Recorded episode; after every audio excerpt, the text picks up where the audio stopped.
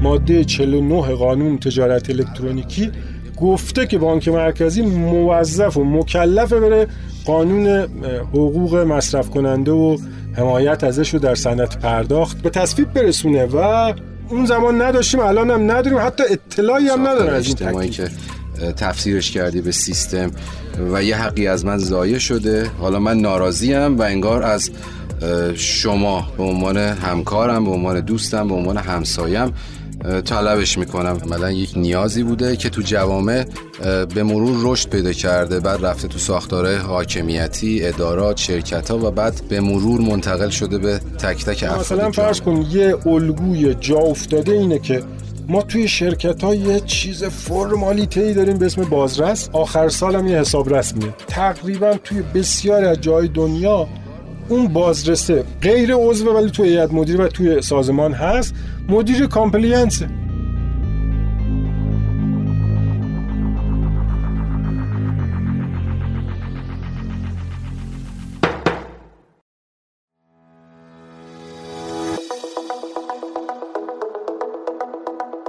اسپانسر این قسمت پادکست ما شرکت داده پردازی الامیسه.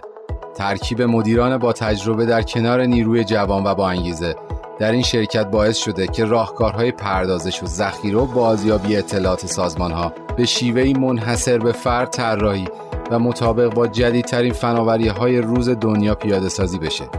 حوزه تخصصی فعالیت شرکت الامیس صنایع مالی و بانکداریه و سابقه خوبی هم در ارائه خدمات امنیت اطلاعات دارند و با تکیه بر این تجربیات نگهداری و دسترسی پذیری به حجم بالای اطلاعات در فضای امن رو برای مشتریان خود تضمین می‌کنند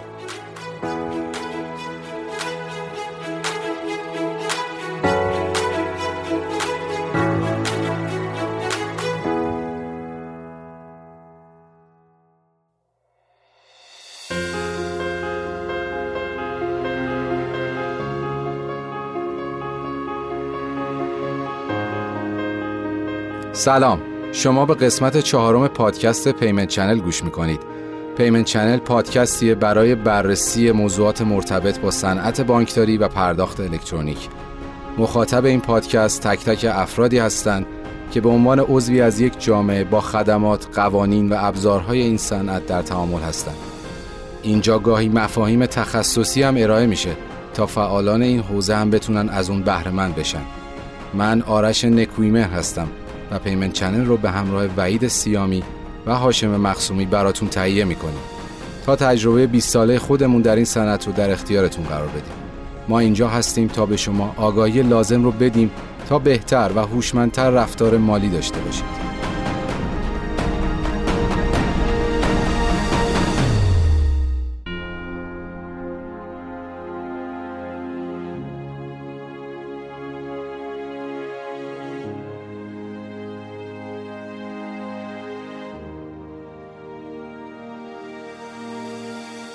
سلام دوستان سلام وی جان. امیدوارم که سلامت باشی. امروز سیوم مرداده و خدا رو شکر هوا داره کم کم. از گرماش کم میشه. ما هم تو استدیو شنوتو هستیم. داریم یواش یواش وارد آخرین ماه فصل تابستون میشیم و برای من و شما خیلی خوشاینده. چون ضبط و اجرا تو استودیو واقعا خیلی کار سختیه تو تابستون و هوا خیلی گرمه. و جان شما می‌خوای سلام علیکی داشته باش خدمت شنونده منم سلام عرض می‌کنم خدمت شنونده های محترم. من یه خلاصه ای اگه اجازه بدید اشاره بکنم در خصوص اپیزود قبلی که مبحث حقوق پرداخت رو شروع کردیم. موضوعی که شاید کمتر کسی خصوصا تو این صنعت حالا بهش فکر کرده باشه زیاد و عمیق و مطلبی در موردش منتشر کرده باشه. ما یکی از اهدافمون هم تو این پادکست اینه که موضوعات مهم رو بررسی بکنیم. و شاید اون بخشایی که بقیه کمتر بهش توجه می‌کنن و اهمیت ویژه‌ای دارن رو بهش بپردازیم. جلسه قبل در خصوص اهمیت حقوق و سواد حقوقی و برخی مفاهیم اون صحبت کردیم و اتفاقا علا رقم این که من فکر می‌کردم نیازی نیست تو پادکستمون راجع به حقوق صحبت کنیم ولی من خودم ازش خیلی استفاده کردم و خیلی خوشحالم از اجرایی که داشتیم. امیدوارم که مخاطبینمونم از اون بهره کافی و برده باشن. برای منم تجربه خوبی بود و خصوصا داشت در قالب یه بحث پادکستی این صورتبندی و این چیزایی که راجع به حقوق پرداخت وجود داشت و لازم می‌دونستم که با بقیه به اشتراک بگذارم تونستم این کار انجام بدم. ولی که خب به دلیل نو بودن مبحث نا، ناچار شدیم نهایتا یه اپیزود رو در واقع اختصاص بدیم به اون تعاریف و مبانی کار و توی این اپیزود اگر بتونیم تا انتهای اون مطالبی بگم که مد نظرمون هست بگیم انشالله قضیه رو دیگه حالا مستقیم میریم تو بحثای حقوق پرداخت در همون قالب عملیاتی و قرار دادیش در خدمتتون هستم. خیلی هم عالی. و فکر کنم بد نباشه برای اینکه وارد مبحث بشیم. یه ذره راجع به موضوع پرداخت و مفاهیمش و تعاریفش اینجا صحبت کنیم. اینکه ریشه های صنعت پرداخت از کجا میاد چه سابقه ای داره اصلا پول چیه تعاملات بین افراد چیه که منجر میشه به یک تراکنش پرداخت یا یه واریز وچ یا نقل و انتقال پول و کم کم وارد موضوعات حقوقی بشیم. منم موافقم چون ما برآوردمون بر این هستش که مخاطبان این پادکست هم از جامعه صنعت پرداخت هستند و بله. هم احتمالا خارج از اون و از این جهت تقسیم بندی میشه کرد برای برخی از مخاطبان باید حتی این مفاهیم بدیهی و بسیار پرکاربرد پرداخت رو هم توضیح داد و برای متخصصان و اهل فن پرداختم که ما تلاشمون این بوده که تو این اپیزود در واقع به نحوه احسن اینا رو ساپورت بکنیم. بله, بله. مباحثی که باید باش آشنا باشن رو باشون در میون بذاریم که خودشون رو بتونن توانمندتر بکنن و تصمیمات بهتری بگیرن. خیلی هم عالی. خب بریم سراغ اصل ماجرا. وای جان. چیزی که برای بحث حقوق مناسب هست اینه که ما کلمه پرداخت رو به صورت مفصل تو اسناد حقوقیمون تعریف نکردن. به خاطر همون ما ناچاریم اینجا ارجا بدیم به بحث منابع ادبیاتیمون.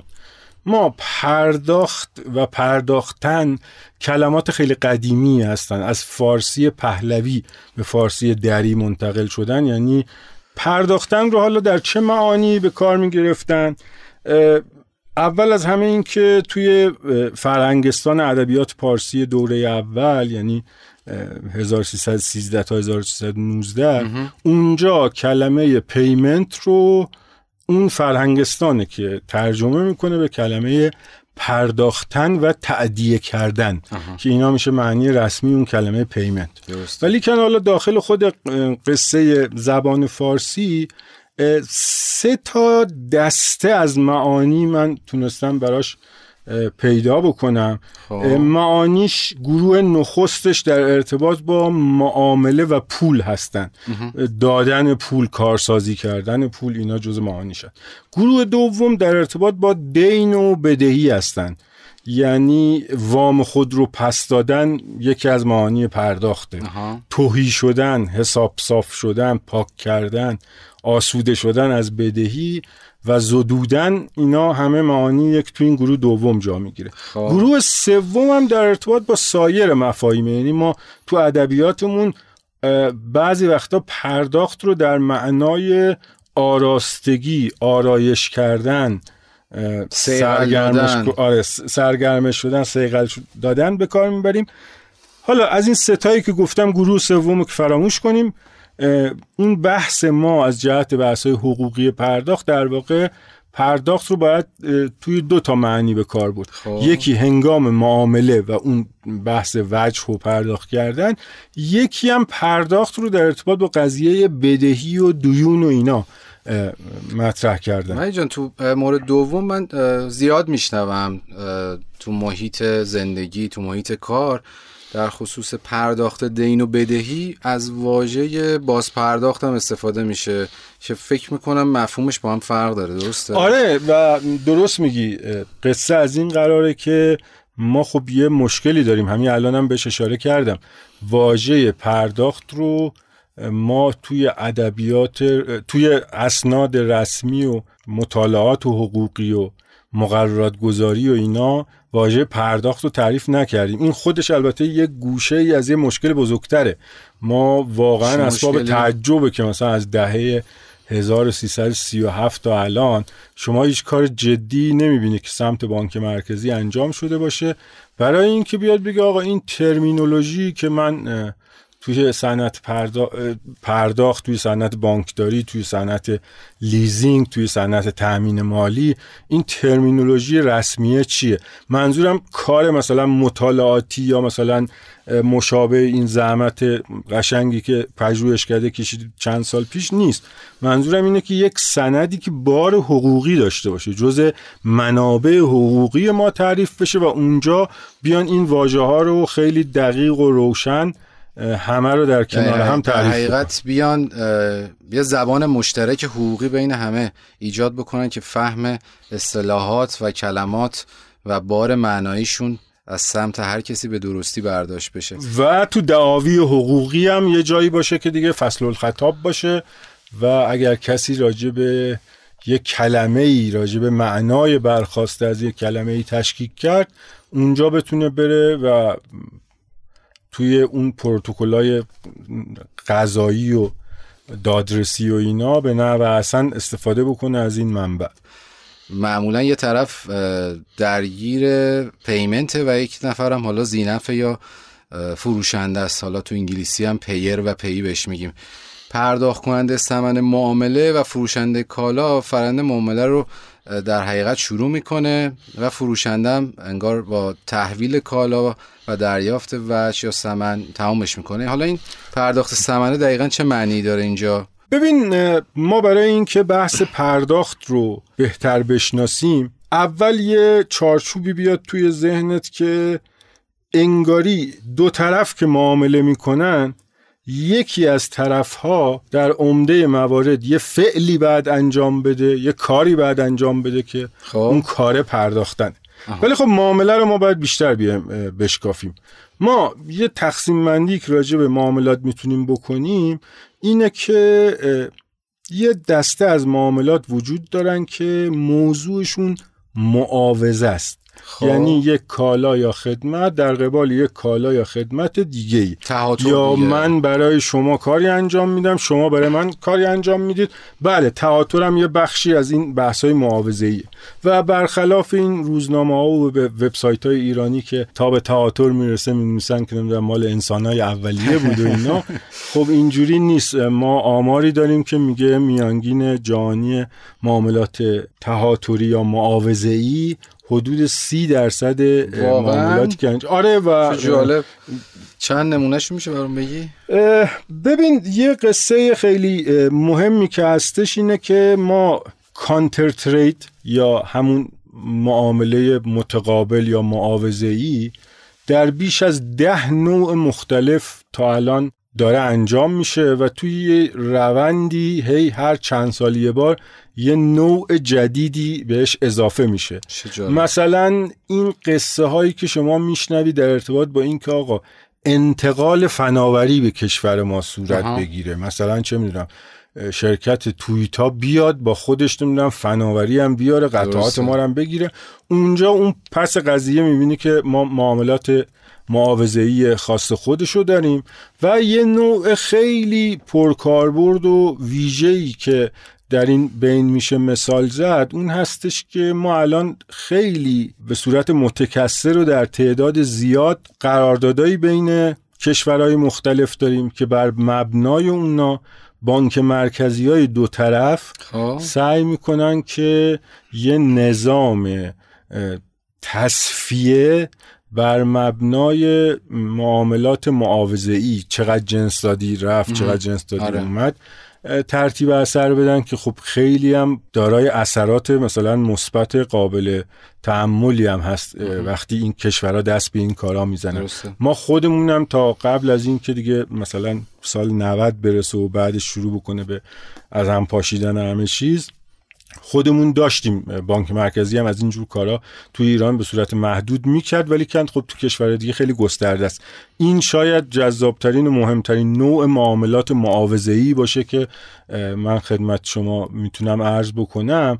یه معاملات معاوضه‌ای دیگه ای هم هست که مثلا من توی کرمانشاه با لوله از عراق ایران نفت بگیره و بعد خب. اونور توی بندر امام خمینی نفت سوار کشتی بشه.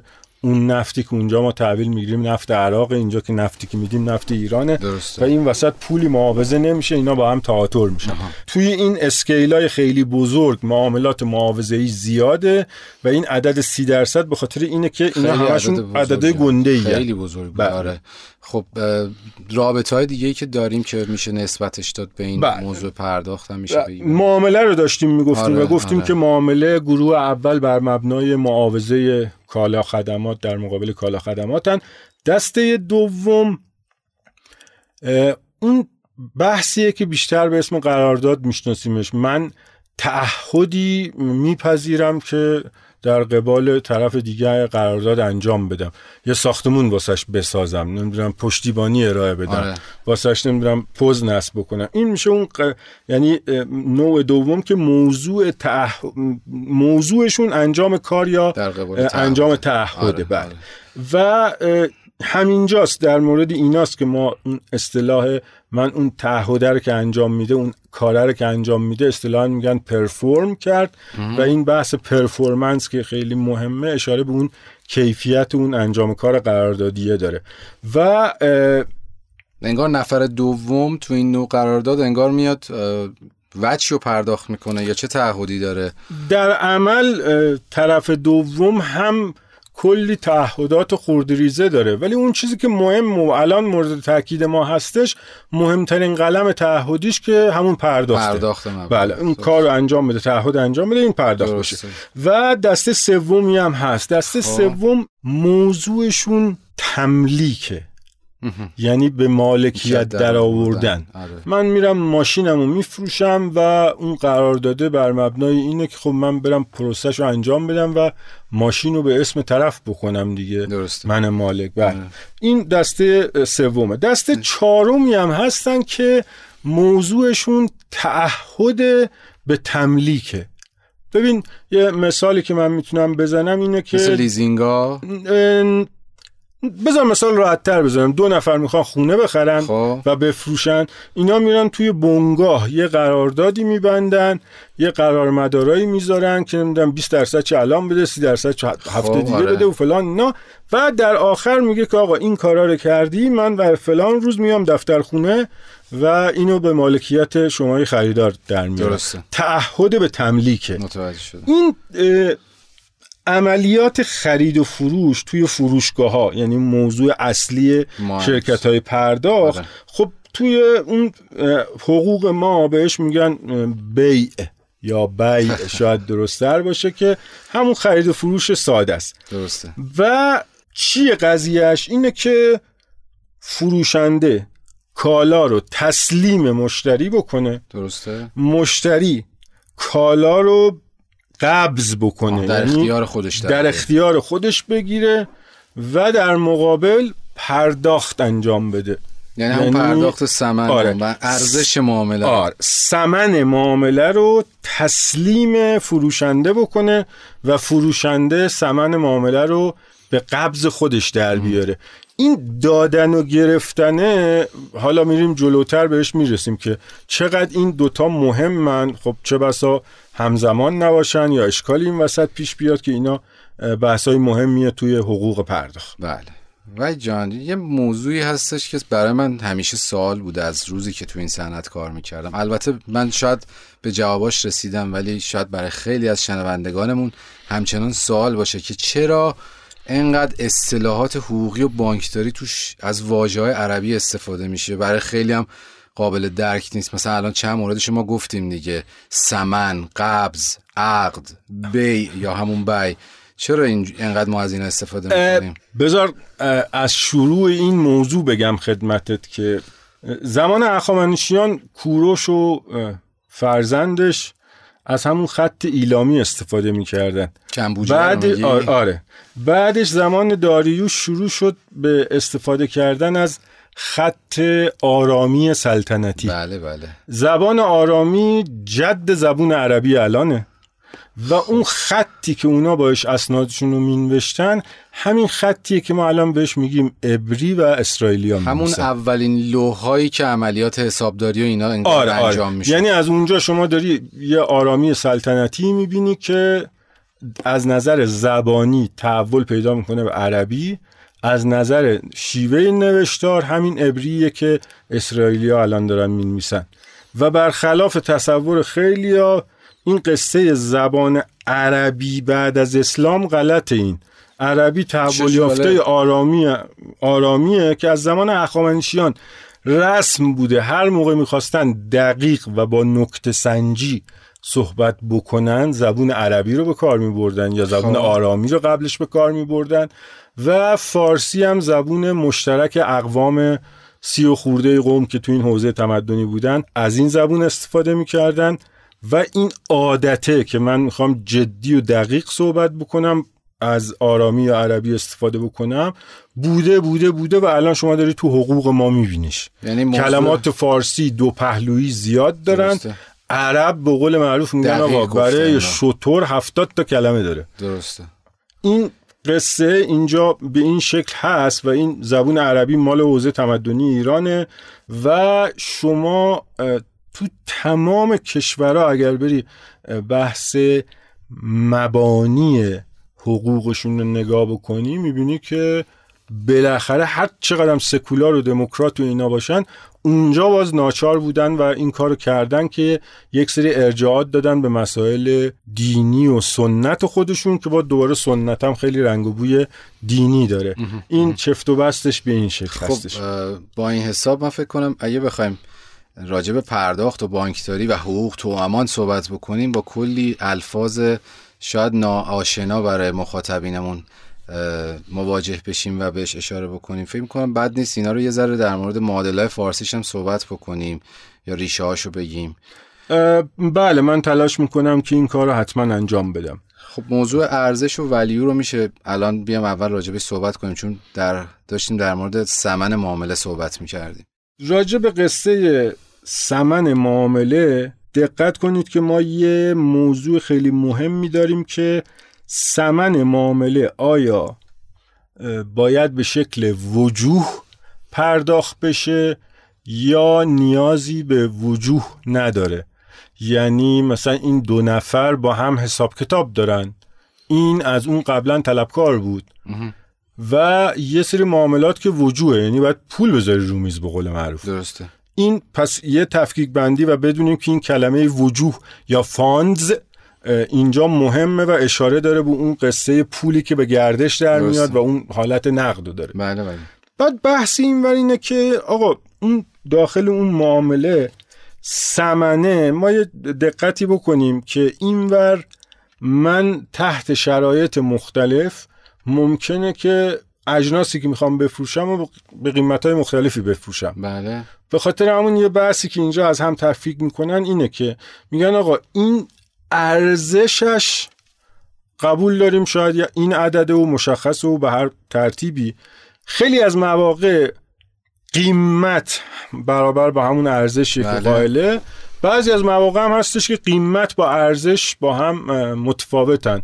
اصلا شما می‌بینید اتیکت زده مثلا که حالا رو حساب قیمت تمام شده و سودی که می‌خواد بکنه و اینا یه ولیوی برای اون جنس قائله. ولی خب مثلا برنامه تخفیف و لویالتی و اینام داره.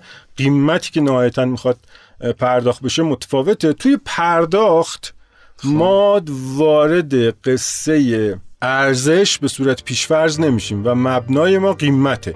یعنی سمن معامله ای که من شرکت پرداختی باید جابجا جا بکنم بعد دقت کنیم یادمون باشه که اینی که من دارم جابجا می‌کنم قیمته.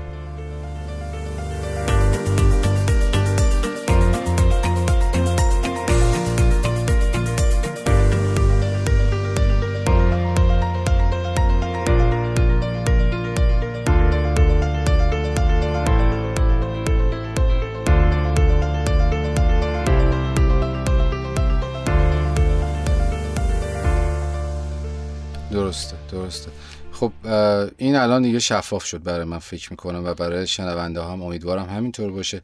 مورد بعدی که به نظرم بد نیست اینجا رو به صحبت کنیم اون ابزار اصلی است دیگه یعنی خود پوله. خب تعاریف مختلفی من براش شنیدم. یه جا بهش میگن ابزاری برای ذخیره ارزش یا یه جا بهش میگن ابزاری برای انجام معامله یا پرداخت کردن. یه جا بهش میگن وسیله برای یکسانسازی مکانیزم ارزش گذاری یا قیمت گذاری حالا در سطح کلان توی یک جامعه یک کشور. کدومش دقیقه؟ آیا همش درسته یا بعضیش نادقیقه؟ ببین ما توی جامعه یه چیزایی داریم به اسم نهاد که تعیین تکلیف می‌کنه. یک سری باید و نبایدها رو داره یک سری الگوها داخلش هست. و این برم یک سری نهادها داریم که خیلی قدیمی هن و شدن انباشت چند کاربرد و چند تا قضیه مختلف رو هم و اینا که پول یکی از پیچیده ترین و کارآمدترین نهادهای جوامع بشریه. ظاهرا بعد از قصه خط و کتابت پول نهاد دومیه که در اون چند هزار سالی که وجود داشته اثرات بسیار زیادی روی تک تک اجزای زندگی شخصی و جمعی آدما گذاشته. پس ما با یه نهاد خیلی پیچیده و کلافی در مواجه هستیم. داخلش که میری می‌بینی که دقیقا انگاری در طول تاریخ بابت سه تا نیاز مختلف اومدن یه ابزاری طراحی کردن. بعد این ابزارا رو اومدن با هم جمع کردن و این اصل قصه پول اینه. یعنی می‌خواستن یه چیزی برای ذخیره ارزش داشته باشن که مثلا خراب نشه گند نزنه کپک نزنه.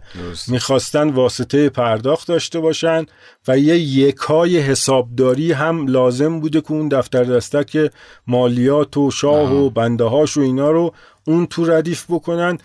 این سه تا سه تا نیاز جدیه. ولی خب انگاری که مثلا ترفند با حالی که زدن این بوده که اومدن یه چیز تعریف کردن به اسم پول و جواب هر این هر ستا رو می‌داده. این یه اتفاق این شکلی افتاده راجع به ماهیت پول. پول ماهیت سابجکتیوی داره یعنی بیشتر همون بحث ذهنی مجموعه باید و نبایدهایی که توی ذهن ماست. موقع تصمیم گیری اعمال میشه. پول در همین حد مثلا جوابه که بگی فلانی پولدار تحویلش بگیریم فلانی بی پول تحویلش نگیریم. وقتی می‌خوای قضیه رو عینی و ملموس بکنی خب این یه داستان و یه نیاز خیلی فرسیه که اصطلاحا با یه فرایندی به اسم دنومینیشن میان این عینی کردن اون مفهوم کلی و ذهنی رو انجام میدن. در واقع به زبون یک کم مثلا دارای اشکال اینجوری بگم که پوله ذهنیه وقتی می‌خوان عینی بکنن میشه ارز. آره آره آره. یه چیز مشخصه دنومینیشن هم که اینه که مثلا ارز رسمی من ریاله من نمی‌دونم سکه ها اینجوری آره آره, آره بعد تبدیل میشه بله. اینا اینا میشه دنومینیشن یه نکته شما اشاره کردی من برام سوال شد قدیما خب اول خب مکانیزم تهاتر بود تو مبادلات بعد اومدن یک سری کالای با ارزش فلزات رو استفاده کردن و بعد یه شکلای خاصی بهش دادن به اسم سکه و بر اساس حالا وزنش یه ارزش ذاتی براش می‌شد متصور بود و اون ما... میامد تو معامله کار پول رو انجام می‌داد. ولی پولی که الان رایجه رو ارزش ذاتی ما براش تصور نداریم. این چجوری تونسته بیاد جایگزین اون بشه این پوله؟ ارزم به حضورتون که نکته جالبی گفتی و این این قضیه قضیه رخداد مهمیه. ببین در طول تاریخ اینجوری بوده که برای حدود دو هزار سال در اصل داشته معاوضه کالا با کالا انجام می شده خب. منتها یه کالای اون طرف کالای سریع المعامله بوده. سهل البی بوده به قول این فقهیه یعنی چی؟ یعنی یه کالایی بوده که همه داشتن همه حاضر بودن بخرن همه حاضر بودن بفروشن. همون خود سکه دیگه. آره آره آره. و بعد تا تا تازه ترندش رو نگاه می‌کنی می‌بینی که دقیقا مثلا ما یه مفهومی داشتیم به اسم تالان تالان نقره. درست. اون خیلی مثلا قبل از میلاد چند سال قبل از میلاد و اینا این اتفاقی که میافتاده به این شکل بوده که یه نگاه حجمی هم داشتن. آقا این ظرفه رو پر نقره کن واسم. یا یه کیسه این معادل یه خروار گندمه آره. آها، آها. بعدش اومدن اینا رو یه سر شکل حالا کوچیکتری دادن مرتب کردن سکه ضرب کردن که اینم نوآوری ایرانی هست زمان زمان کوروش انجام شده. و بحث سکه مطرح شده و همچنان معاوضه کالا و کالا بوده در اصل. منتها سکه رو دیگه همه میخریدن و میفروختن. جلوتر که میایم می‌بینیم که توی مثلا دهه سالای قرن 17 18 اینا ما یه مفهوم فیدیوشری مانی داشتیم. یعنی پول وکالتی. طرف این سکه ها رو یه جایی به اسم بانک سر در آوردن ملت می‌رفتن اون سکه ها رو میذاشتن تو بانک و با یه کاغذی که داشته به اینا ارجاع می‌داده معامله می‌کردن. و جنس رسید. مثلا این آره و این رسیده هست. معتبر بوده. هر دفعه می‌رفتی به همون جینگی به قول. معروف نقدشو می‌دادن. درست. این اتفاقی که بانک ها متوجه میشن که آقا انقدری که این پول اومدن اینجا ذخیره کردن یه قسمتیشو که اصلا من من بر می‌تونم وردارم مثلا به یکی دیگه وام بدم عمرن بیان طرفش. درست الان بابت 100 واحد محاله بیشتر از 50 واحدشو وردارم پس من بیام وام بدم. درسته. این اتفاقی که بعد از جنگ جهانی اول دوم میفته اینه که انگاری دولت نگاه می‌کنه به این رفتار بانک ها و بعد میاد اینو اسکیل اپ می‌کنه. یعنی در یه ابعاد عظیمی شروع می‌کنه به اسکناس و سکه زدن همه کشورام تاریخشون رو نگاه بکنی ابتدای کار می‌گفتن این اسکناس رو هر موقع دوست داری بیا بانک مرکزی معادل تلاش بگیر برو. و بعد از یه تاریخی میان یهو قطع می‌کنه 1972 بود فکر می‌کنم. بله یعنی نیکسون بحثش این بود که بعد از جنگ جهانی دوم باز دوباره چون مشکل طلا بود اون رسیدا و پول نمایندگی رو در واقع به استناد دلار می‌کردن. دلار معادل تلاش همیشه بود. و بعد نیکسون برداشت این ارتباط رو قطع کرد و یه نظام ارزی شناور پدید اومد. این پس میشه اون ماهیت اه، پول و پولای امروز فیات هستن. فیات رو من اگر بخوام خودمونی معنی بکنم یعنی همینی که هست. من میگم باید بشه. واقعا معنای تحت لفظ. آره ارزش آره. ذاتی دیگه وجود نداره. آره. دولت میاد سر پول فیات چیکار می‌کنه؟ میاد مثلا توی ایران توی قانون پول بانکی کشور بهش اشاره شده. میاد قوه ابرا تعریف می‌کنه. قوه ابرا خب ابرا تو حقوق ما چه معنی میده؟ هر موقع من یک طرفه داوطلبانه بی خیال طلبم بشم. شما باید یه کاری برای من انجام می‌دادی من ببخشم بی خیال بشم. به این میگن ابرا اصلا اه، قراردادم نیست که دو طرفه باشه. یه نفر می‌تونه یه کاغذی بنویسه پایینش امضا بزنه که بهش میگن ایقا و اون ببخشه اون. هم ریشه همون براعت و ایناست ربط داره. احسنت. بله بله دقیقا. خب. و حالا قوه ابرا یعنی چی؟ یعنی این که آقا از فردا هر کسی رفت پیش طلبکاره و گفتش که آقا شما انقدر از من می‌خواستی بفرما پول. و طلبکار قبول نکنه انگاری با این قبول نکردنش اتوماتیک داره سند بخشودن داوطلبانه طلبش رو امضا می‌کنه و میبخشه دیگه. آره دیگه یعنی همون من بابت شما از من طلب داری. من بیام اسکناس بدم به شما. شما یه لحظه بگی من اسکناس قبول نمی کنم یعنی اینکه من کل اون طلبمو بخشیدم رفت. و به این ترتیب اینو پوش کردن توی جامعه که با وجود بیارزش بودنش و فاقد ارزش ذاتی هست مورد استفاده قرار بگیره. ولی تو زبون انگلیسی یه اصطلاح مشابهی من می‌شناسم. نمی‌دونم حالا آیا از این قوه ابرا داره در ادبیات بانکی بین المللی استفاده میشه یا نه؟ به اسم لگال تندر این همونه یا مشابهشه یا چه فرقی دارن؟ ترجمه رسمی که داره از لگال تندر میشه توی ایران همین قوه ابراه و همین کار کرده ما در واقع وام گرفتیم از اون واژه. برای اولین بار اینجور که من اطلاع دارم اولین سری دلارای آمریکا که داشت چاپ می‌شد روش این واژه رو به کار بردن. اللحاظ معنایی مشابه این قضیه قوه ابرایی که من گفتم بخشیدی و آره، اینا آره. اونجا باز یه منطق متفاوتی داره. ولی خب به هر حال پوش می‌کرده یه پولی که پشوانه نداشته توی جامعه رو. و خب از اون کشور به همه کشورهای دیگه تسری پیدا می‌کنه. خب پرداخت الکترونیکی در فروشگاه چیه؟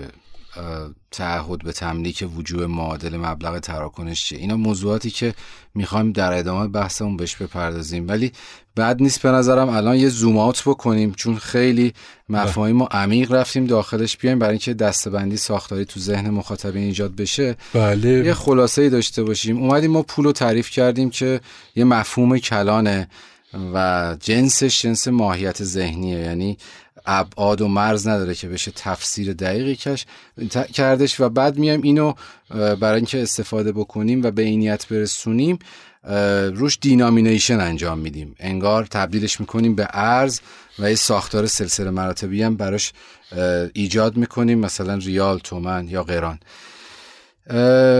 و موضوع دیگه که صحبت کردیم بحث ارزش ذاتی پول بود. اشاره کردیم به پول فیات یا خصوصا در زمانهای قدیم که از فلزات گران قیمت استفاده می‌شد. یا یه فلزات گران قیمتی و معادل اون اسکناسی که چاپ می‌کردن نگه میداشتن نزد مؤسسه به اسم بانک. متفاوتشون اون موقع ارز- ارزش ذاتیه وجود داشته ولی از یه تایمی بعد انگار پولای فیات اومدن وسط و این ارزش ذاتی از بین رفت. اشاره کردیم به ابرا به معنی بخشش داوطلبانه بخش داوطلبانه طلب. و گفتیم که این پولهای فیات قابلیتی دارند که حالا قابلیت از حکومت داره بهشون تزریق میشه که بدهکار می‌تونه با ارائه این پول فیات طلبش رو تصفیه کنه. و اگه طلبکار این پول رو نپذیره در قبال بدهی قوه ابراهیم وسط میاد میگه که فرض ما اینه که طلبش رو بخشیده. خب این موضوعاتی بود که به صورت اجمالی من مطرح کردم که تو قسمت قبل اپیزود قسم نیمه اول اپیزود انگار بهش اشاره کردیم. بیایم برگردیم سمت فروشگاه و پرداخت الکترونیک. و قضیه تعاملات اقتصادی مردم تو فروشگاه ها که در حقوق گفتی بهش میگن بی. ارزش کالا هم خب هر چی که هست گفتیم بهش میگن سمن و بحث تعدیه کردن یا ادا کردن دین رو گفتی. معادل اینی که حالا وجه اون سمن معامله رو انگار بذار رومیز پرداخت الکترونیک خب خدمتیه که پرداخت الکترونیکی کارتی. دقیقا پرداخت الکترونیک با کارت. اینجا در واقع میاد نقش همون پول گذاشتن رو میز و انگار بازی می‌کنه و معادلش میشه تراکنش زدن با کارت بر روی دستگاه کارتخوان یا اگه محیط اینترنت و موبایل باشه درگاه های پذیرش کارت. شرکت PSP هم اه، خدمات پرداخت رو ارائه میده و اون line پذیرش رو در حقیقت داره پوشش میده. این تعهدی که بین فروشنده و خریدار در حقیقت در زمان انجام این معامله داره. این اه، تعهده رو بیا راجع بهش صحبت کنیم ولی توی تراکنش پرداخت الکترونیکی خب مدل یه ذره فرق داره دیگه. تراکنشی الان انجام میشه یه رسیدی از دستگاه کارتخون میاد بالا یا یه رسید دیجیتالی روی سایت یا درگاه پرداخت به پرداخت کننده ارائه میشه. ولی عملا اون لحظه انگار پولی واریز نمیشه انگار ولی هر دو طرف با این رسیده خیالشون راحته که این اتفاق میفته و عملا کالا تحویل میشه و انگار این تعهدت با این رسیده داره یه جوری خودشو بروز میده.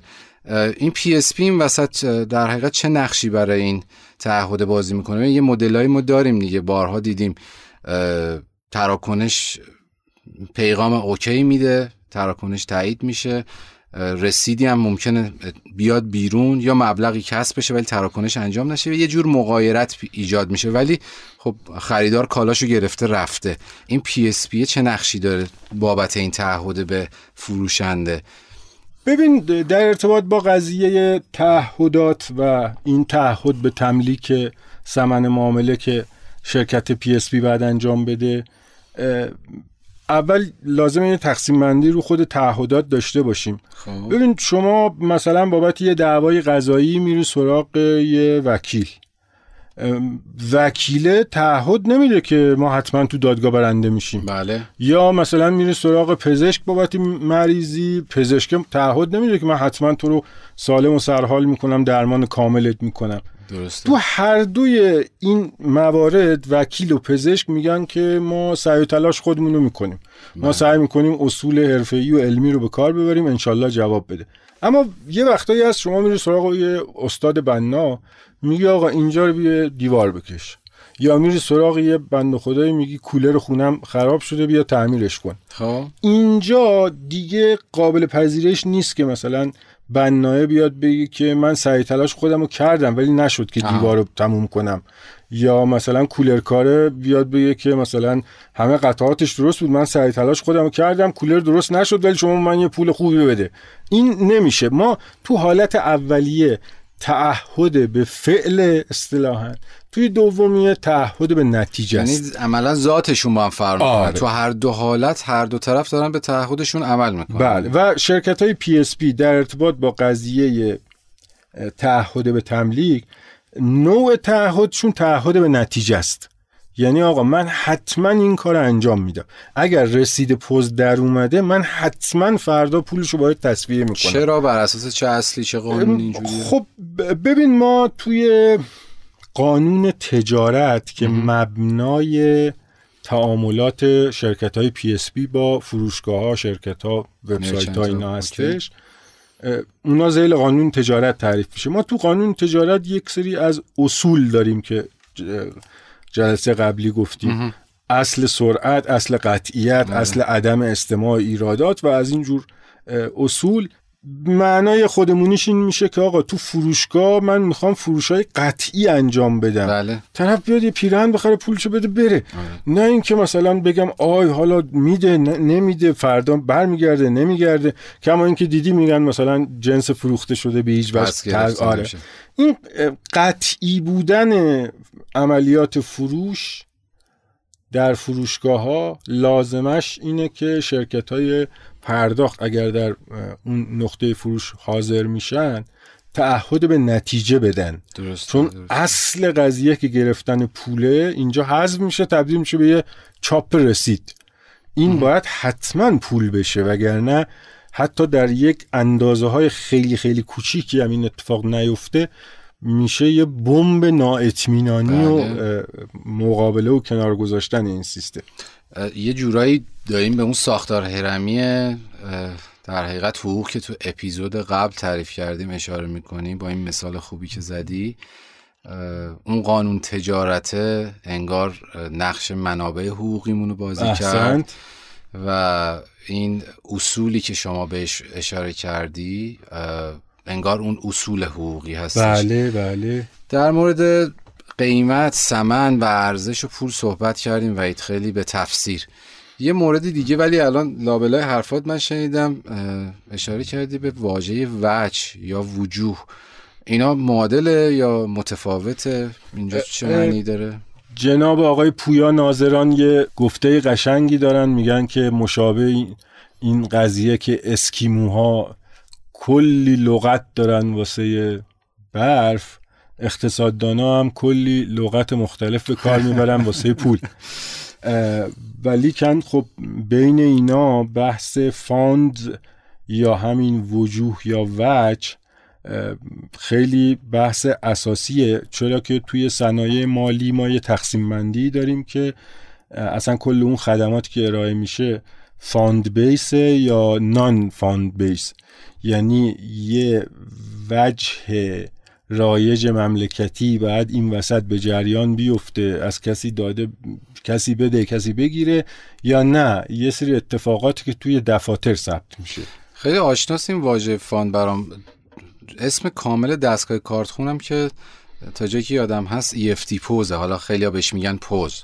ولی اسم کاملش EFT پوزه یا electronic fund transfer این fund همونه دیگه. بله بله این واژه تو دل پوز هم هستش سرواژه EFT اون حرف F درست گفتی به funds اشاره داره و funds رو خصوصا نباید با finance اشتباه آره، بگیریم آره، آره. funds خب گفتم به جریان افتادن وجوه پولیه بنابراین با اون موضوع transfer قرابت داره و finance ولی مفهومش متفاوته. اتفاقا بانک ها هر موقع درگیر تعاملاتی میشن اصلا بانک ها نه صنایع مالی با همدیگه اینجا فاندز لازم دارن. یعنی الان اون نوع پولی که داره موقع تصویه کارتخان ها خب. موقع تصویه ساتنا موقع تصویه عملیات پایا اون نوع پولی که مورد استفاده قرار می‌گیره اون پول پول بانک مرکزیه. که میشه بهش پایه پولی هم گفت.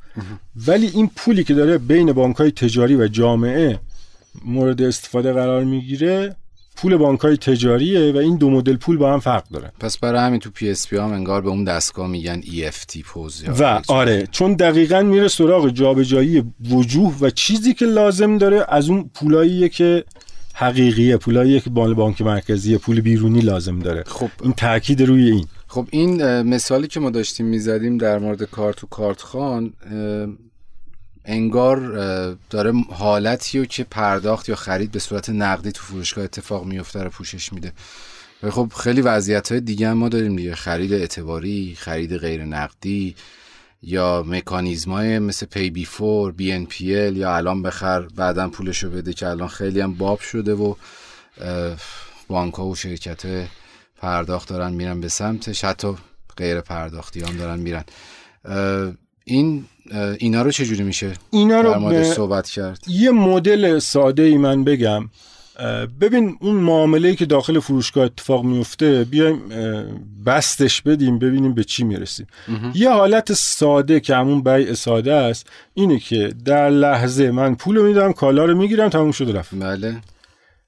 یه حالت دومی هست که من خریدار سمن معامله رو پرداخت می‌کنم. ولی اون فروشنده کالایی یا خدماتی رو الان در لحظه به من نمیده. اونو بعدا به من میده. این حالت دومش. مثل حالتی که مثل مثلا خرید خرید اینترنتی. همون پی بی فور دیگه. آره. حالت سوم فروشنده کالا یا خدمات رو تسلیم می‌کنه. خریدارم اونو در تصرف خودش می‌گیره قبضش می‌کنه مالک کالا میشه. درسته. ولی بعدا وجه معامله رو به فروشنده مشابه مکانیزم BNPL یا با ناو پی لیتر آره الان بخر بعدم آره. خب. حالت چهارم هم اینه که فروشنده کالایی به خریدار نمیده در لحظه معامله. خریدارم وجهی به فروشنده نمیده. خب این که در عالم واقعی و توی اون عرصه تجاری این اتفاقات بعیده. اصلا اگر اتفاق بیفته باید به شک کرد. بیع کالی به کالی میگن که حالا توی ایران هم خب کاربردش چیه؟ معامله انجام نشده ببین تو بازار سرمایه تو بازارهای اکسچنج حالات مثل معاملات خاص. فیوچر و اینا رو مثلا تقریبا آره حالا مثلا اونا رو حالا باید خیلی شکافت و دقیق معادلش پیدا کرد. ولی دقیقا همین بله. یعنی راجع به یه اتفاقی در آینده است. نه الان این پول میده نه اون کالا رو میده. و هم وعده می‌کنن که اگر فلان تغییر رو کرد من حق خرید دارم یا حق فروش دارم.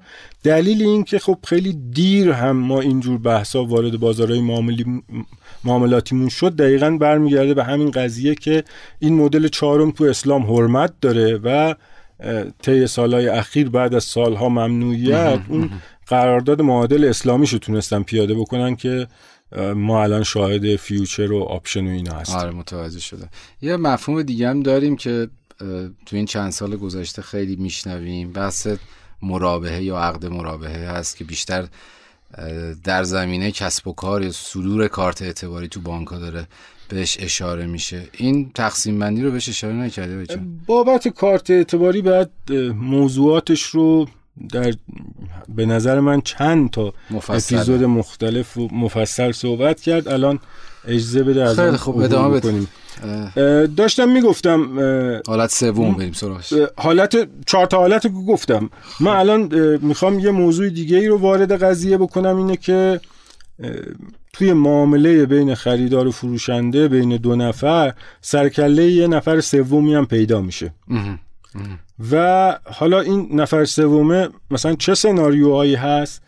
یه حالتش اینه که من خریدار وقتی که می‌خوام اون تعدیه وجه رو بکنم اون سمن رو پرداخت بکنم این کار رو حواله بدم به شخص سوم. یعنی مشابه هم پی اس انگار؟ فعلا حالا کلانتر و ساده تر در نظرش بگیریم. یعنی مثلا من به فروشنده بگم که فلان شخص یا نهاد یا بانک شما سمن معامله رو به شما میده. این مفهوم عام حواله کردن یا رخدادایی مثل چک کشیدن نه همینه دیگه. میگم بیا برو این پول از بانک بگیر. حالت دوم اینه که فروشنده از خریدار بخواد که برای قبض کالا به شخص سومی مراجعه بکنه. قبض با اون قبض همونه. ببین مثال پرکاربردش ارجا دادن خریدار توسط فروشنده به انباره. فروشنده معامله رو می‌کنه پول رو می‌گیره چیزا فاینال میشه. میگه حالا برو کالا رو از انبار بگیر و برای این کار قبض بله. بله. صادر می‌کنه و توی قانون مدنی ما دو تا مفهوم تسلیم و قبض رو اصطلاحات حقوقیش اینن. مقابل هم تعریف شدن و یکی تسلیم می‌کنه یکی قبض می‌کنه. فروشنده کالا رو تسلیم می‌کنه خریدار قبض می‌کنه. خریدار سمن رو تسلیم می‌کنه فروشنده قبض می‌کنه. که این قبض کردن یعنی یه جورایی به معنی مالک شدنه. تصرف کردن. آره حواله تو مفهوم عام خودش خب یه موضوع پرکاربردیه توی عرصه تجارت از خیلی وقت پیش داشته استفاده می شده و به صورت شفاهی یا کتبی انجام می‌دادن و حالا مدل تجاری سازی شده ازش هست که میشه همون بحث چک و برات حواله مفهوم مدنیه و این حضور شخص سوم در معاملات بیشتر زیل همین مفهوم حواله در معنای عامش یا همون بحث یه سندی برای قبضش صادر کردن دستبندی میشه. خب این پس فاز استراکچر کلی حالات مختلفی که میشه یک معامله توی یه نقطه تجاری رخ بده. خب برای این حالت آخری که گفتی بحث حواله یه ذرم پیچیده شد چک و برات و همه چی هم بهش اشاره شد. به نظر مثال بزنی بعد نباشه. ببین مثلا من کالایی از شما می‌خرم و موقع دادن پول میگم که برو اینو از هاشم بگیر. بعد حالا سناریوها و سوالاتی پیش میاد. آیا این شخص سوم اطلاع قبلی داره از اینکه من مثلا ممکنه یک کسی رو بفرستم برای گرفتن پول نزدش یا اصلا اون نفر سوم نسبتش با من خریدار چیه؟ به من بدهکاره؟ آره. من یه پولی رو نزدش امانت گذاشتم که از اون محل حواله رو بپردازه. و این مدل های مختلف نیازمندی های مختلف نیازمندی پیش میاره به اسم ابزارهای پرداخت که بسته به این سناریوهایی که من گفتم و به قول معروف مطلوبیتی که برای اون معامله قائل هستن از یکی از این ابزارهای پرداخت استفاده میشه و عملا تنوع انقدر ابزار و مکانیزمی که ما تو شبکه بانکی داریم بابت همین مدل معامله شرایط آره. معامله نحوه پرداخت آره. است دقیقا مثلا توی چک من باید از قبل وجوهی را نزد بانک گذاشته باشم که حالا مراجعه بدم انجام بشه. ولی در مورد برات این ممکنه نباشه اشکالی هم نداره. یعنی من از قبل نزد شما محلی ندارم ولی میگم که از فلانی گرفته بشود. خب به چه صورت؟ و تعهدشه باز این دیگه. آره اینا مدل های مختلفی که توی عرصه تجارت پیش میاد. حواله رو به اسم عام من به کار می‌برم همه اینا. یعنی به اون معنای حواله کردن. و این ورم دقت کنیم که ما همون مفهوم عام و دم دستی شد توی قانون مدنی داریم که همون حواله میشه. این ور ما می‌بینیم که این حواله توی عمده موارد مبنای ساخت ابزار پرداخته. می‌بینی که از روی این حواله یه ابزار پرداخت خاصی تو قانون تجارت ما تعریف شده به اسم چک. آره. که کلی همون حواله هست ولی آره. انقدر دیگه باید نباید گذاشتن روش که آره. برات خاص شده سفته خاص شده کارت اعتباری خاص شده. وگرنه تو همه اینا اون فعلی که داره انجام میشه حواله دادنه. یعنی من میگم که لطفا حساب مرا بدهکار نمایید. امضا می‌زنم رسید پوزو و این دیگه اون ساده ترین به یکی دیگه آره ساده ترین فرمتیه که میشه روی این قصه در نظر گرفت. پس در واقع بحث من این بود که یه ماتریسی از انواع معاملات از جهت اون کالا خدمات و سمن کی بده کی بگیره. ابزارها و مکانیسم ها بله. اشاره کردی که حالا اینجا می‌تونیم بریم سمت پرداخت الکترونیک با کارت و کارت که سوال من بود. این رسیدم که داره میاد بیرون جنسش جنس حواله است چون در لحظه که پول جابجا نمیشه. می‌دونم اوراق بهاداره و زمانهای تصفیه بعد از لحظه انجام تراکنش داره. اینم میشه به اونا نسبت داد معادل سازی کرد؟ اصطلاح اوراق بهادار اصطلاح خیلی خاصی رسید پوز شامل نمیشه. ولی کن بحث این که اون اعتبار داره رسید یه چیز معتبریه به عنوان سند. سندیت داره می‌تونه مبنا قرار بگیره. بله بله از نظر هستش. بله بله بله. ولی در واقع به عنوان یک علامت به عنوان یک شاهدی بر یک ماجرا می‌تونه حالا فرض کنید توی دعوای حقوقی ارائه بشه یا بهش ارجاع بشه. بله اینا هستش. و حالا توی اون رسید که متاسفانه خب فرنگ امضاش هم توی ایران نیست. اون امضای وقتی خورده میشه روش خیلی دیگه معنیش رو متفاوت می‌کنه چون ما تو سندای عادی خب. رکن اصلی و اساسی قضیه امضای طرفه بله. یعنی اگر یه سند عادی باشه که امضای شما نباشه که اصلا اون سند نیست دیگه بله. حالا سند رسمی هم که دیگه تشریفات خاص خودشونو دارن این پس ما یک structure ی داریم مدل های مختلفی که کالا و خدمات می‌تونن بدن بفروشن و بخرن. و توی این structure ه یه موضوعی پیش میاد که یه شخص سومی قاطی بشه. یکی از اشخاص سومی که می‌تونه وارد این فرآیند بشه اون ارائه دهنده خدمات پرداخت شرکت PSP ارائه دهنده خدمات پرداخت یا همون شرکت PSP میاد از یه موضوع محوری استفاده می‌کنه به اسم ابزار پرداخت. ابزار پرداخت. معناش چیه؟ یعنی اینکه یه چیزی رو یه کسی به این شخص سوم حواله داده. گفته برو مثلا فلان کارو بکن. به همون معنای آمیانش. این میشه به قول معروف دستمایه حقوق پرداخت و حقوق پرداخت الکترونیکی از دیدگاه مثلا شرکت های PSP یا fintech. یعنی من دارم پس نفر سومم تو معامله تعهد به نتیجه دارم. از یه چیزی به اسم ابزار پرداخت استفاده می‌کنم. که این ابزار پرداخت اون حالت کلان و کلیش میشه حواله کردن دیگه. یکی به یکی حواله داد که بیاد از من مثلا پولی بگیره. ابزاره مشابه اونه یا رسیده یا همشون با هم؟ کارت و پوز و رسید مشا ابزارهای مثلا حواله کردنن یا نه؟ یک کدوم از اینا مثل اون چکه یا مثل اون سفته. دقیقا دلالت داره به حواله. دقیقا اگر بخوام جزئی نگاه بکنیم صرفا ابزار پرداخت میشه اون چیزی که در اختیار اون کسیه که این خدمت رو خواستار میشه می‌خواد حواله بده. که هر یعنی پوزو نمیشه گفت ابزار آره یعنی پرداخت. هم خریدار هم فروشنده آره پوز ابزار پرداخت نیست. ابزار پرداخت کارت کارت بله. اعتباری بله. چک سفته است برات اینا ابزار پرداختن. بله. پوز ترمینال پرداخته و در واقع نقطه پذیرش. آره نقطه پذیرشه و در واقع یه محلیه که از اون طریق با شخص سوم انگاری مکالمه می‌کنن که می‌خوام من همچی اتفاقی بیفته. لطفا حساب من رو بده کار نمایید.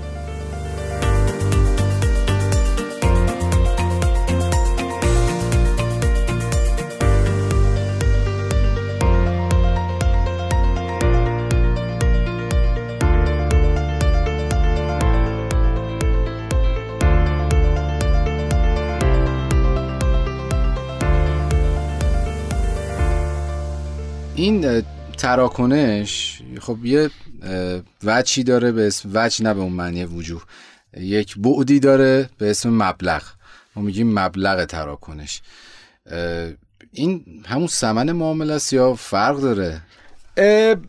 ما داریم معادل سازی می‌کنیم دیگه. همه چی داریم معادل سازی می‌کنیم. نکته جالبی گفتی. بذار من اتفاقا از این فرصت استفاده بکنم و یه کار اشتباهی که انجام شده رو راجبش تذکر بدم. ما به توصیه بانک جهانی لازمه که قانونی در زمینه انتقال وجوه و انتقال وجوه الکترونیکی داشته باشیم. خب. یه قانون نمونه و یه فرمت پیشنهادی هم از سوی بنیاد آنسیترال یعنی همون جایی که قانون تجارت الکترونیکی هست. همون کارگروه این درست. انتقال وجوه هم مطرح کرد و خواست از کشورها که قانون تصویب بکنن. توی ایران عوض قانون دستورالعمل بانک مرکزی تصویب کردن. یعنی ما انگاری یه فعلی داره انجام میشه. از زاویه قانون بهش نگاه بکنم می‌تونم بهش بگم که این که حواله است. از زاویه تکنیکال و بحثای جدید و اینا نگاه بکنم میگم که این انتقال وجوه الکترونیکیه. و بعد خب معلومه که اگر قرار به تعیین تکلیف باشه حواله رو تو قانون نوشتن اون تو دستورالعمل بانک مرکزی. خب بله. به راحتی بعد میذارنش کنار. بله. این اشتباهو کردن و اعتبار حقوقیش میاد پایین. بله بله. این مقررات انتقال وجوه دقیقا همزمان با مقررات صحاب که برای اولین بار می‌خواست انتقال وجه انجام بشه تصویب شد. ولی کن از اون بگذریم. این بحث مبلغ, مبلغ.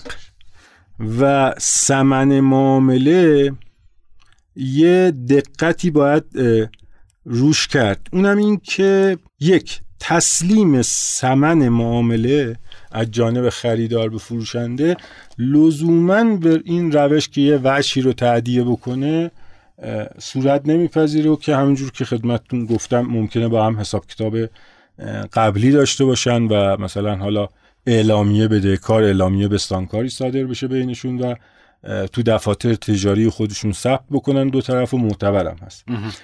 درسته. یه بحث دیگه ای که در این باره مطرح هست اینه که من چند باری الان هی تاکید کردم لطفا سند من رو بده کار نمایید لطفا سند من رو بده کار.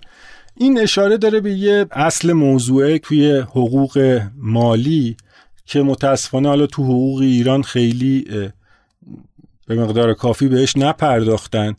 اونم این که من می‌تونم بابت راه اندازی ساز و کارهای فناورانه خب. که اون بنیاد و بنیه حقوقی کافی هم داشته باشن بیام روی یه چیز تمرکز کنم و ازش زیاد استفاده بکنم.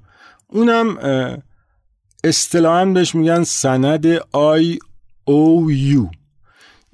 در لحاظ حقوقی من اگر کارم. آره من اگر بیام یه سندی تولید بکنم که آقای آقای آرش نکوی من من به انقدر به شما بده کارم پاشه امضا بزنم این اصلا من چه بسا رو پاکت سیگار اینو بنویسم. آره. ولی این خیلی خیلی سند مهمی میشه و اصلا دیگه جای به قول معروف هیچ تردیدی نمونه که من به شما بدهکارم دیگه. خودم نوشتم و امضا زدم. این بحث IOU رو الان ما مشاهده میشه که دسته زیادی از این فناوری های fintech و مالی و اینا که دارن ابزارهای پرداخت جدیدی طراحی می‌کنن. سیستمای جدیدی فراهم می‌کنن انگاری یه flag ی که خیلی مهمه بهش برسن اینه که آقا نگاه من به اینجای فرایند که می‌رسم اینجوری امضای طرف می‌گیرم. من به شما بدهکارم دیگه. این خاطرم جمعه که لحاظ بحثای حقوقی و اینا خیلی قویه و خیلی کمک می‌کنه. این مثالی که وای جان زدید راجع به پاکت سیگار و آی او یو یا همون سندی که امضا می‌کنه یه من به شما بدهکارم خب این گفتی معتبره. مشابهشو داریم. مثلا تو قولنامه های دستی که می نویسن توی معامله مثلا خودرو که واقعا قابل پیگرد هستش و ارزش حقوقی داره.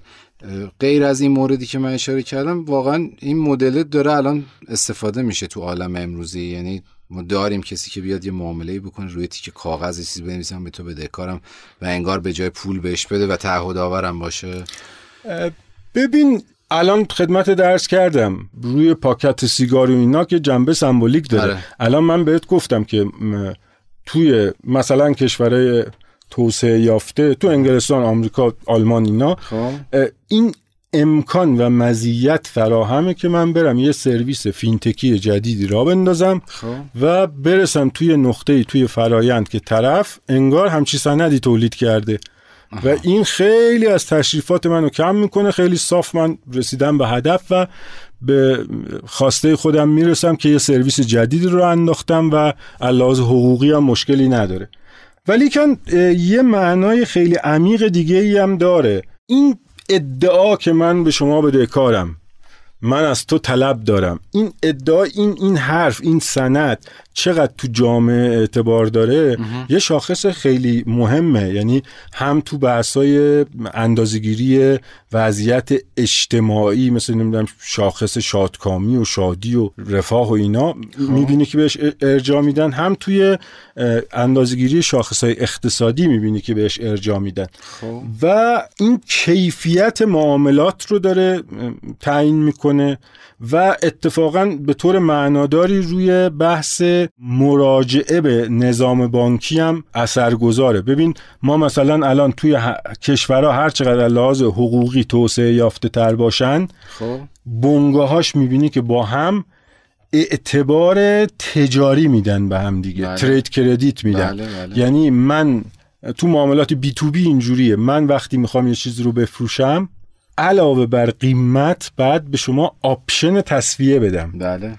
که حالا مثلا یه خط مخصوصی هم داره که میگن مثلا مثلا توی همین ایران بحث شیش روزه بود دیگه. قیمتی که داشت می‌داد به تاریخ تسویه 6 روز آینده بود. من. بله. زودتر می‌دادی تخفیف بود دیرتر می‌دادی با یه نرخی چیش حساب می‌شد. بله. و این ترید کردیته الان ما مثلا فرض کن از لحاظ همین شاخص های اجتماعی و اینا وضعیتمون خیلی سقوط پیدا کرده. شاخص اعتماد افراد به همدیگه توی ده سال اخیر 110 پله سقوط کرده مال ایران. شاخص کامیابی لگاتوم منظورم هست.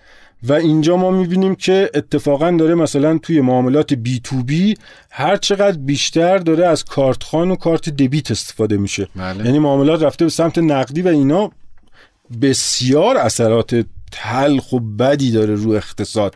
یعنی فکر نکنیم رفتیم به همه پوز دادیم چقدر کار نقدی کار می‌کنه بله معاملات بی تو بی وقتی حالت نقدی در میان اصلا جنبه خطرناکی برای اقتصاد می‌گیرن و این همون اون کاهش کیفیت نهادیه هم نشون میده. در واقع حالت بی تو بی در میان یا از حالت بی از حالت اعتباری ده. از حالت اعتباری در بله. چون ببین چون توی معاملات بی تو بی من بعد بیام به تو قیمت بدم با آپشن. بله بله. و توی این آپشن هم حالا دو تا سناریوه. یا من آپشن میدم که آقا اساسا من می‌تونم وایستم تو 45 روز دیگه پولمو بدی. این میشه trade credit. بله. یا اینکه بیام بگم که ببین من صبر ندارم ولی یه جای سومی هست به اسم بانک به اسم شرکت فلان. شما می‌تونی بری اونجا پولی بگیری پول ما رو زودتر بدی. این تیکه دوم که یه شخص سومی پاش میاد به وسط بانکه و میاد به یکی از اون طرفین معامله عمدتا هم خریدار. سرویس میده تأمین مالی می‌کنه به این میگن trade finance نسبتش تو دنیا اینجوریه که الان حدود 90 درصد. مثل LC ببین 90 درصد تقریبا trade credit ه یعنی ربطی به شبکه بانکی نداره. حدود 10 درصد معاملات درصد جانی trade finance میشه یعنی پای بانک میاد واسه این موضوع خود trade finance و اسناد مرتبط با trade finance و trade credit یا حالا بحث مربوط به چک اینا که اشاره کردی خیلی مفصله. من فکر می‌کنم بعد نباشه یه اپیزود اختصاصی یا چند تا اپیزود اختصاصی در مورد اینا صحبت کنیم حتما حتما چون جز موضوعات مورد علاقه بندم هست حتما اطلاع داری که حالا یه مدتی هم از روی این قصه برات و برات بله، الکترونیکی کار. می‌کنیم و حتما بعد بهش پرداخت ما چک حکایت های خاصی داره توی اقتصاد ایران و به نظر من باید با. فهم درستش مشکلاتش رو حل کنیم آره البته خب ما هزاران سرویس رو اندازه می‌کنیم که زینفان و اونایی که دارن ازش استفاده می‌کنن خیلی ابعاد حقوقیشون نمی‌دونن سواد حقوقیشون ندارن مفاهیمشون نمی‌دونن و ما اینجا هدفمون همینه برگردیم به اون معامله ساده که داشتیم راجع به صحبت می‌کردیم گفتید تسلیم سمن یا نحوه حساب کردن به موضوع دوم ذره بیشتر بگو موضوع سمن. داریم بچه حقوقی رو ذره باز می‌کنیم دیگه. بحث تعهد بحث معادل سازی تو شبکه پرداخت. بله در ارتباط با سمن خب روش حالت روتین و پیشفرض اینه که قیمت اعلام میشه توسط فروشنده. و ما یه الزام قانونی داریم که قیمت ها باید در کشور به ریال بیان بشه و اسناد حسابداری و ثبت دفاتر تجاری هم بابت معاملات باز باید با ریال حساب بشه.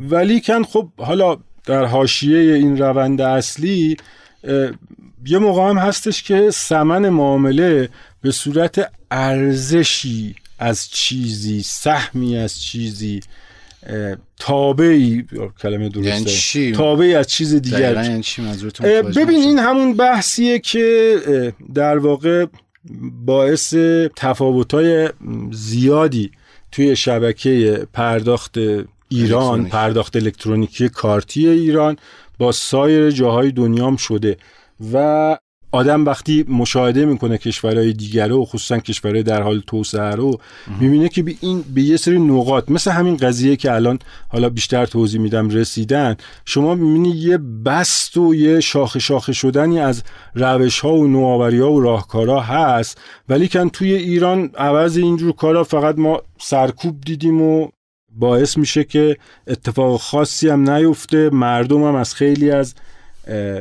چیزهای جالب و جذاب و با منفعت محروم بشن. و امیدوارم واقعا که این نگاه سرشار از ایراد بانک مرکزی و شاپرک به نوآوری و اینا به موقع خودش و هرچه زودتر تصحیح بشه. اجازه بده که من این موضوع سمن به صورت تابعی از یه چیز دیگه ای رو اینجوری با یه سناریو دنبال. بکنیم. دقت کردی که توی برخی از رستوران ها منوی غذاها حالا با قیمت بدون قیمت اونش کاری ندارم.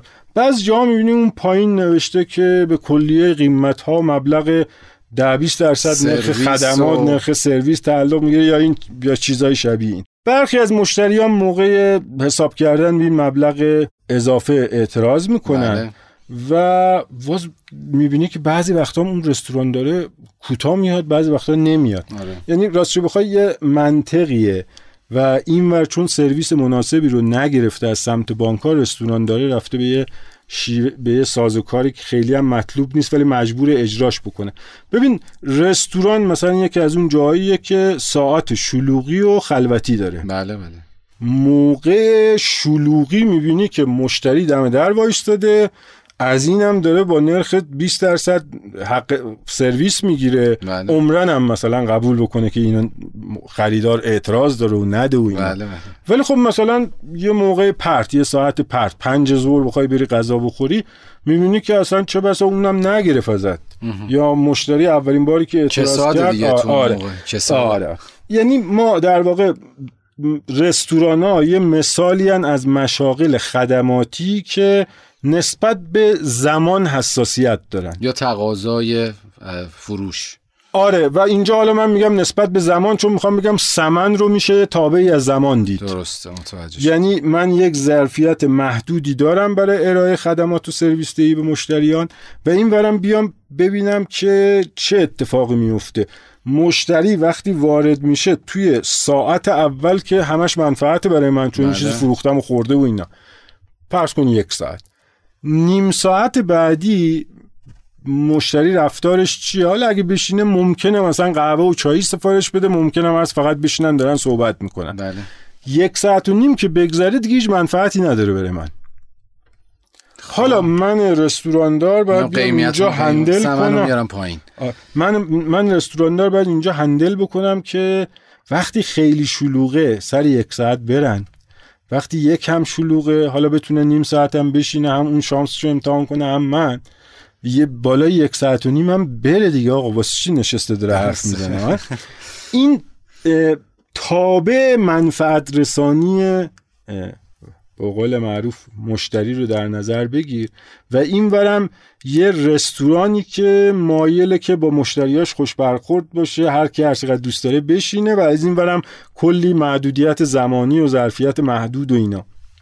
خب. تو شبکه های پرداخت دنیا یه گروهی از مرچنت ها وجود دارن که بهشون میگن هاسپیتالیتی سرویسز خب. به ازای این گروه از مرچنت ها ما تراکنش های دو بخشی انجام میدیم.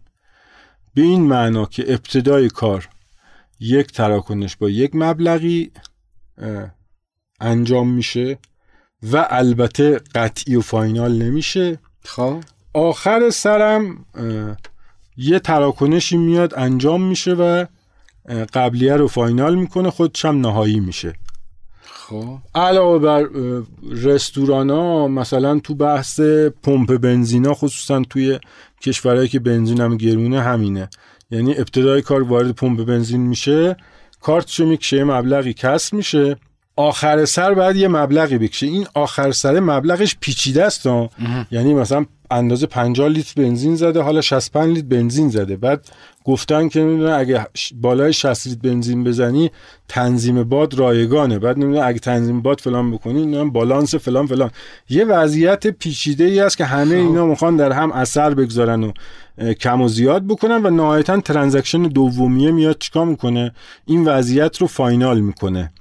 خب. این قصه باعث میشه که در واقع منظورم چیه؟ منظورم اینه که ما PSP های ما می‌تونن برن به رستورانه. خب. بگن که آقا بیا من transaction hospitality service می‌زنم.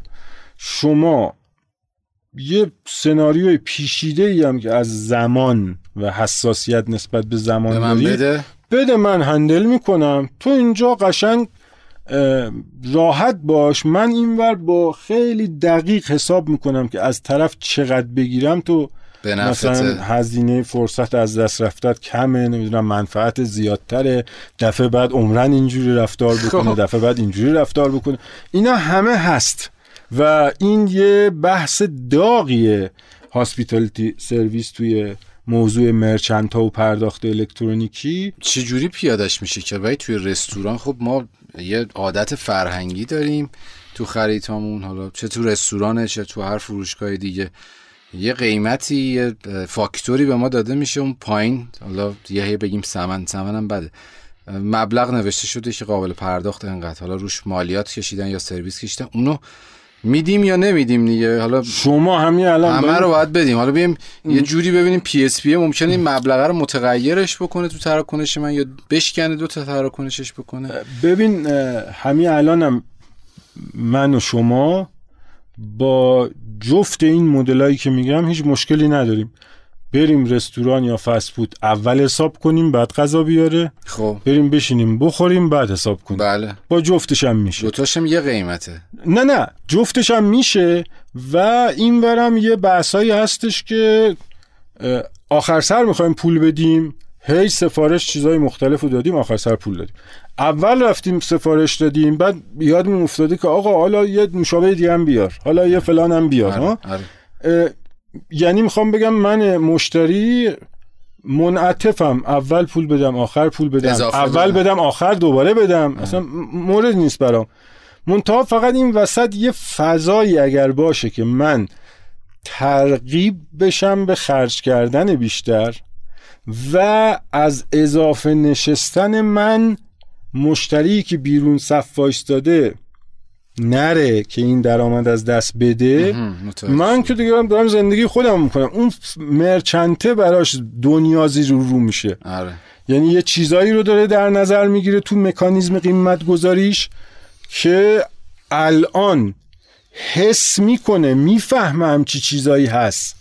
می‌فهمه که آقا اون مشتری که بیرون وایستاده و الان رفت یعنی هزینه از دست رفته دیگه. بله، بله. بس که این بلند نشد. بله. الان می‌بینه که یه ابزاری داره که اینا رو می‌تونه بیاد مانیتایز بکنه یعنی اینا رو بیاد به روایت پولی در بیاره. الان ابزار نداره. چیکار می‌کنه؟ به این نتیجه می‌رسه که آقا از دم بیام سرویس سی درصد بگیرم. و بعد حالا موقع ساعتهای خلوتی بنویسم ولی نگیرم. اگه گفت چرا فلانه نگیرم. می‌دونی؟ یعنی رفته به سمت یه سرویس غیر معقول نامعلوم خیلی کلی از دم از همه سرویس. بگیر و اگه اینا. زورم رسید آره بگیرم این, نرسید این, این روش خیلی به قول معروف این مدلی که الان برقرار هست خیلی اینا رو داره با جزئیات بیشتری handle می‌کنه. خب اینا در پیوند با بحث loyalty آره هست. خیلی می‌خواستم بگم اه، مفاهیم شبیه به هم دارن این hospitality services الان داریم می‌بینیم همین رستوران هایی که شما مثالشو زدی حالا من میرم ازش خریدیم انجام میدم یه سفارشی میدم. حتی اگه برام بفرسته در خونه لزوما نباید بشینم اونجا که سرویسی هم از من بگیره. برام سرویس اضافه تری انجام بده. میاد هر دفعه بعد خرید من یه point ی به من میده برای اینکه دوباره من برم اونجا باز یه پول بیشتری خرج کنم. یا الان می‌بینیم مدل های cashback و تخفیف در لحظه رو دارن پیاده سازی می‌کنن. حالا side بانک یا side PSP من نگرانم راستشو بخوای. چرا؟ چون ببین اون فکری که من با برخی از اینا صحبت کردم یا یکی دوتا از این سیستمایی که تهیه شده رو نگاه کردم تفکر تفکر کاستمر کلابه ولی لویالتی خصوصا تو صنعت پرداخت الکترونیکی واقعا داستانای خاص خودشو داره جزئیات خاص خودشو داره. یه بخش کار می‌تونه کاستومر کلاب باشه می‌تونه نباشه و این دوتا از هم موضوعات جدان. آره شباهت دارن به هم دیگه. ببین توی hospitality service شما اومدی گفتی که انگار PSP ه میاد رو بحث هزینه فرصت اون رستورانه یا منفعتش تمرکز می‌کنه که پوشش بده این عدم تناسب حجم فروشش رو تو حالت peak و حالت خلوتی و انگار اینو براش با یه ابزاری مکانیزه بکنه و اینا. این حرفی که شما میگید درسته ها ولی یه بیان دقیقتر دیگه ای داره. من ابتدای ام گفتم رستوران یه شغل خدماتیه خب. ظرفیتش محدوده پیک داره خلوتی داره اینا. و اومدیم گفتیم بیایم چیکار کنیم؟ بیایم سمن معامله رو بکنیم تابعی از یه چیزی که اینجا دقیق تر نگاه بکنیم میشه تابعی از سفارشاتی که تقاضا. داده حجم تقاضا. به علاوه زمانی که بوده. بله بله. چند ساعت در چه وقت روز بوده؟ اینا رو میشه مدل کرد دیگه. بله بله. خب این نگاهه که مثلا مال hospitality service هست شاید بشه گفتش که مثلا یه بخشی از اون سرویسیه که تو پکیج loyalty ش بتونه یه PSP ی بده ولی در مجموع بحث من اینه که خود loyalty یه مفهوم خیلی وسیع ادبیات خاص خودشو داره سرویس های خاص خودشو داره و خیلی هم چالش داشته یعنی آره. نمونه موفقش تو ایران حداقل تو صنعت بانکداری من با خیلی در ارفاق می‌تونم بگم به اندازه انگشتای یه دسته ولی واقعا خودم اعتقادم اینه که وجود نداره. آره تقریبا همشون حتی اونایی که پر سر صدا بودن هم جمع شدن آخر سر بعد از چند سالی. و بعد ببین پرداخت الکترونیکی بحثش اینه که خودش به عنوان یه بنگاه که مشتری داره می‌تونه سرویس loyalty داشته باشه.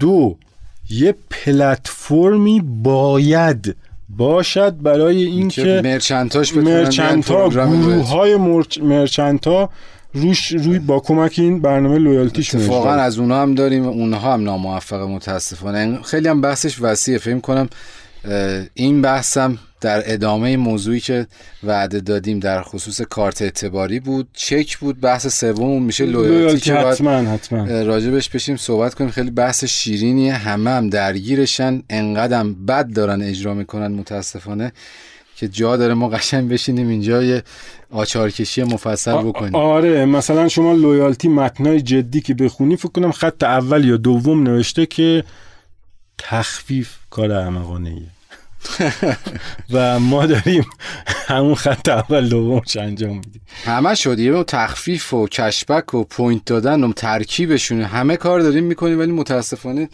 به خاطر اینکه ظریف کاریایی که قرار حالا راجبش بیشتر بعد صحبت بله حتما توی اپیزود مستقلی بهش خواهیم پرداخت. رعایت نمی کنیم الان جمع‌بندی شد این hospitality service یا نکته تکمیلی داری راجبش؟ من واقعا خودم اسباب سرفکندگی می‌دونم که ما ایرانیا معروفیم به مهمون نوازی و بعد مهمون نوازی هیچ انعکاسی توی کسب و کار شرکت های پرداخت الکترونیکی نداره. شرکت هایی که خیلی بزرگن توان اجرای پروژه های مختلف دارن در سطح ملی پوشش دارن اراده کنن می‌تونن و آرزو می‌کنم واقعا همینجور که ما معروفیم به مهمون نوازی hospitality service که همون hospitality یعنی مهمون نوازی آره. این سرویس هم بتونیم تو شبکه پرداخت داشته باشیم. البته متوجه ذهنیت هم هستم. مثلا من تجربه عجیبی که دارم یه بار تو یکی از این کارگروه های نمی‌دونم کجا بود یکی از دوستان شاپرک هم بود. اونجا من اشاره ای داشتم به این که آقا از این زاویه دید ما merchant ها رو میشه مثلا به سه دسته تقسیم کرد در حاشیه جلسم این موضوع رو مجدد یادآور شدم. ایشون فرمودن که خب ما یه merchant category category code یا همون MCC داریم دیگه کافیه دیگه. خب نه دیگه کافیه اون دیگه. حالا ما تقسیم بندی می‌کنیم دیگه. این در واقع ما باید توجه کنیم به business model کسب و کارهایی که متفاوت می‌تونن باشن از روند اصلی. این داره اشاره به صنفش می‌کنه. صنفش خب لزوما شاید سونو آره. business model اشون یکسان نباشه. دقیقاً دقیقاً. یعنی اون همون از زاویه دیگری نگاه کردن قضیه است. بگذاریم در خدمتم. خب وای جان موضوع حقوق پرداخت رو فکر کنم تو دو تا اپیزود نتونستیم جمعش کنیم. نمی‌دونم الان مطلب دیگه مونده که بخوایم بریم اپیزود بعدی یا همین امروز می‌تونیم به این نقطه خوبی برسونیمش. مورد دیگه مونده فکر می‌کنی؟ از جهت بحث برنامه ریزی واسه اپیزودا فکر می‌کنم که کافیه اگر قرار باشه. حالا باید خیلی شماره بدتر درگیرش بشیم. و از جهت بحث نکته ای که در آخر من به عنوان خاتمه کلام عرض بکنم این هستش که به موجب ماده 49 قانون تجارت الکترونیکی بانک مرکزی موظف قانونی رو در زمینه رعایت حقوق مصرف کنندگان در همون حوزه تجارت الکترونیکی و پرداخت الکترونیکی که مربوط به بحثای مالی میشن رو تهیه و تصویب مجلس برسونه. متاسفانه باز دوباره همون سازوکار همیشگی نادیده گرفتن حق و حقوق که به طور گسترده ای تو کشور رواج داره اینجا هم ما شاهد هستیم. یعنی با وجود گذشت سالهای طولانی از این تکلیف بانک مرکزی بانک مرکزی در این زمینه اقدامی نکرده. من فکر می‌کنم حتی دیگه اصلا کسی یادش هم نیست اونجا کسی دنبالش هم نیست. و عادت کرده انگار همه به همین وضعیت. واقعا خب اینجا عجیب میشه قضیه که مثلا خود مسئولان بانک مرکزی شاپرک توی صحبتاشون من دیدم که ارجا میدن به این که آقا ما قوانین مقرراتمون ناکافیه در این زمینه.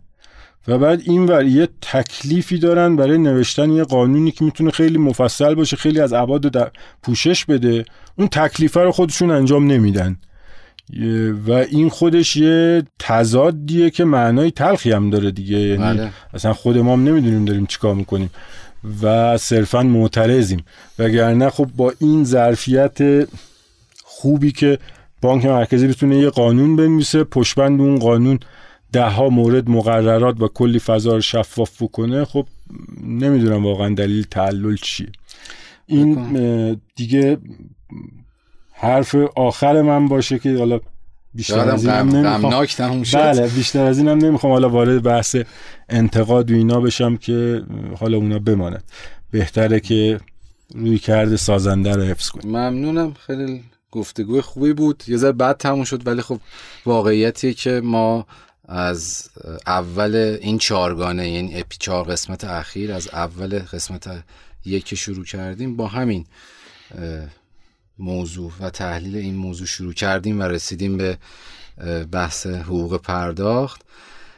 امیدوارم که مخاطبین عزیز Payment Channel هم بهره کافی رو برده باشن از این چهار قسمت و اگه مطالب تکمیلی هم نیاز دارن من این وعده رو بهشون بدم که وبسایت ما در حال راه اندازی یه گروهی دارن زحمت می‌کشن از دوستانم که انشالله معرفی خواهند شد در قسمت های بعدی. و مطالب تکمیلی رو ما روی وبسایت می‌ذاریم. کما اینکه بسترهای مجازی دیگه شبکه های اجتماعی دیگه هم اونها هم در حال راه اندازیه ترافیک کاری زیادی داریم ولی امیدواریم که بتونیم با کیفیت خوبی این تکالیفمون رو انجام بدیم و رضایت شما رو جلب بکنیم.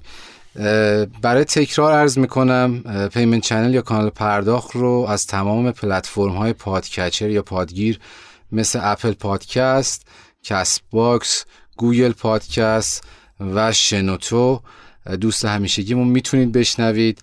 و برای کسانی که از این پلتفرما متاسفانه استفاده نمی‌کنن هر اپیزود رو با یک هفته تاخیر ما در کانال تلگراممون منتشر می‌کنیم. توصیهمون و تقاضامون اینه که کمتر به تلگراممون سر بزنید و از پادکچرها استفاده کنید که ما بتونیم تحلیل خوبی از بازخوردهای شما داشته باشیم از تعداد بازپخشا داشته باشیم و دقیقا اونو در ادامه مسیرمون ازش استفاده کنیم و بهره ببریم. مثل همیشه جا داره که از بچه های شنو باکس هاشم و وحید عزیز تشکر ویژه داشته باشم. که تهیه این پادکست بدون همیاری این دوستان ممکن نمیشه. تشکر می‌کنم از اینکه به ما توجه کردید. ممنون که ما رو حمایت می‌کنید و این پادکست رو به دوستان و اطرافیانتون معرفی می‌کنید. تا گفتگوی دیگه خدا نگهدار. پایان برنامه.